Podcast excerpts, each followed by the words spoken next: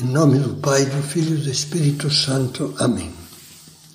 Vinde, Espírito Santo, enchei os corações dos vossos fiéis e acendei neles o fogo do vosso amor. Enviai o vosso Espírito e tudo será criado e renovareis a face da terra.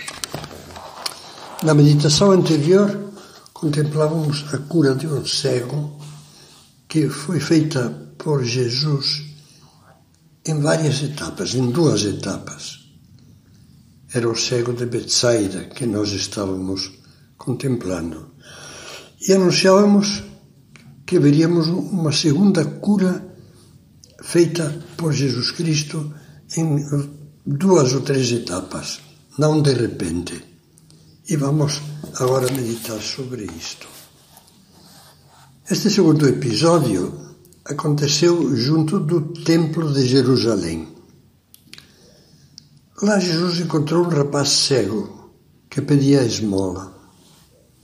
Jesus ia passando quando viu um cego de nascença, diz o Evangelho.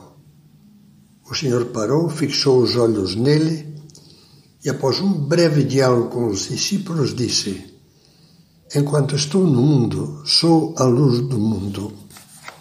Dito isto, cuspiu no chão, fez lama com a saliva e aplicou-a aos olhos do cego.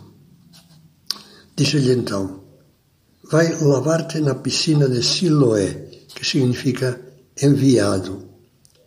O cego foi, lavou-se e voltou a enxergar-no. Desde os primeiros séculos, os estudiosos da Bíblia viram nessa cura um símbolo do batismo. A água do sacramento lava a alma. O enviado, nome da piscina de Siloé, o enviado é Cristo. Os olhos que se abrem são o sinal do dom da fé, que o batismo infunde na alma dando-lhe a capacidade de ver e entender as coisas de Deus. Tudo isso parece claro, mas não é esse o ponto em que eu queria meditar agora. Eu gostaria melhor de atrair a sua atenção para o estranho colírio que Jesus empregou.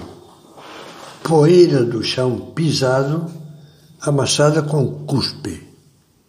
Mais de um, ao ouvir a leitura deste evangelho, encolheu o nariz e comentou: Que esquisito, que coisa suja, por que fez isso?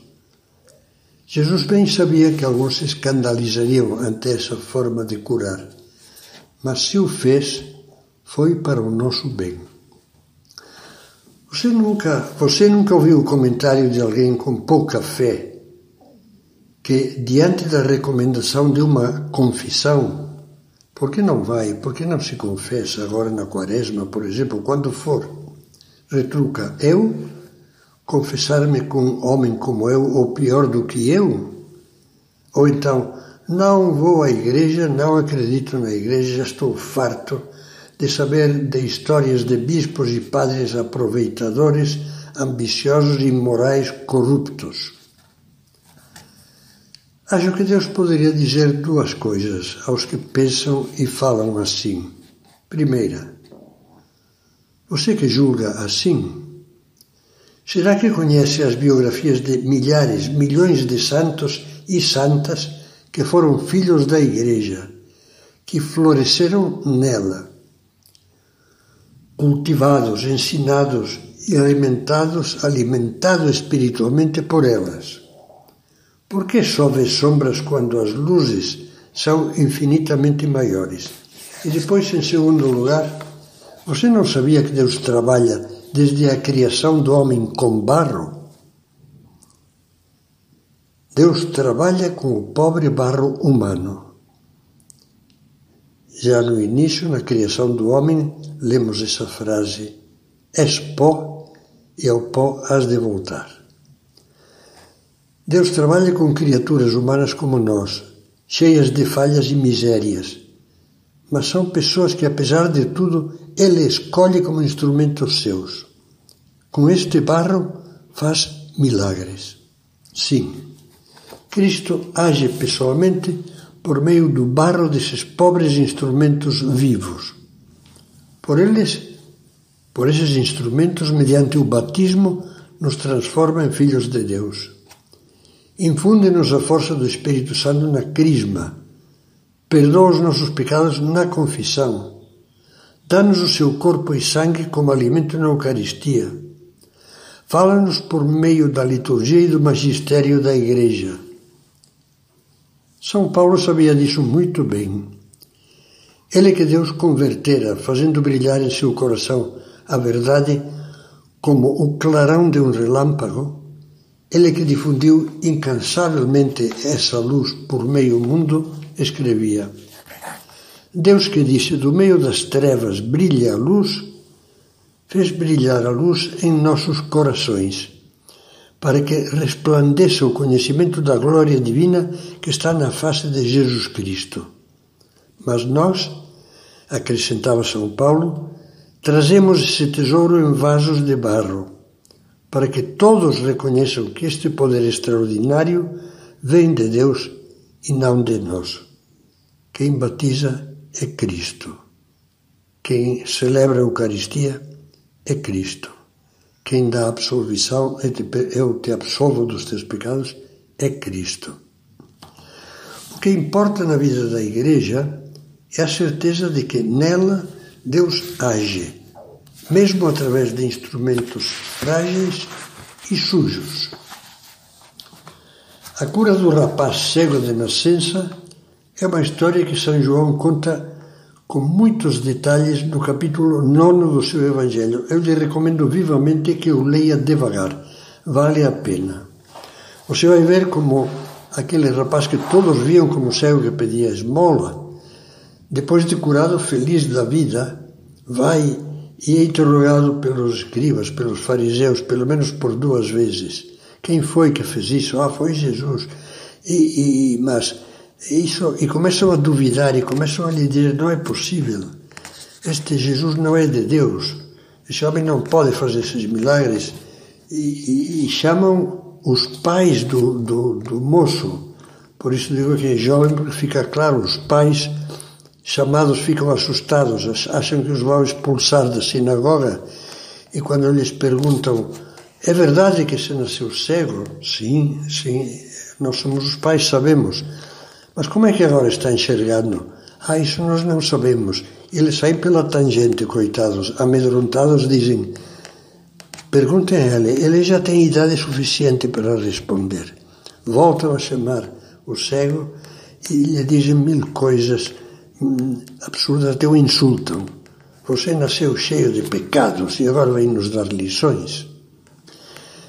Bom, no entanto, eu não vou me deter, dizia parágrafo por parágrafo nesta parte do diálogo do cego curado com fariseus, escribas, escribas sacerdotes. Antes de terminar esta meditação, eu gostaria de comentar apenas algumas palavras do final do capítulo. O cego, pelo fato de ter dito a verdade, de ter insistido uma e outra vez diante dos fariseus, fiscais céticos que o interrogavam, dizendo que Jesus tinha feito mesmo um milagre, o cego foi expulso da comunidade. E diz o Evangelho: Jesus ficou sabendo que o tinham expulsado. Quando o encontrou, perguntou-lhe: Tu crês no Filho do Homem? Você sabe que essa expressão designava o Messias. Ele respondeu: quem é, Senhor, para que eu creia nele? Jesus disse: Tu estás vendo. É aquele que está falando contigo. Ele exclamou: Eu creio, Senhor. E ajoelhou-se diante de Jesus.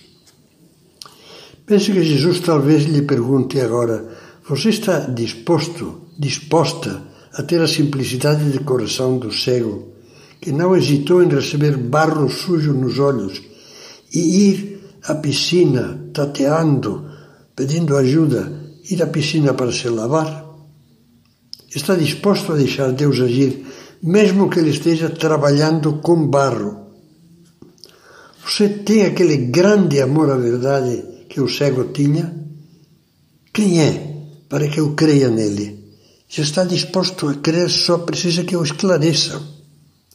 Está disposto a buscar incansavelmente e aceitar a verdade. Você, estou me dirigindo a você agora e a mim, mesmo que meio mundo se lhe oponha e o contradiga com seus argumentos, assim como tentaram fazer com esse moço os fariseus?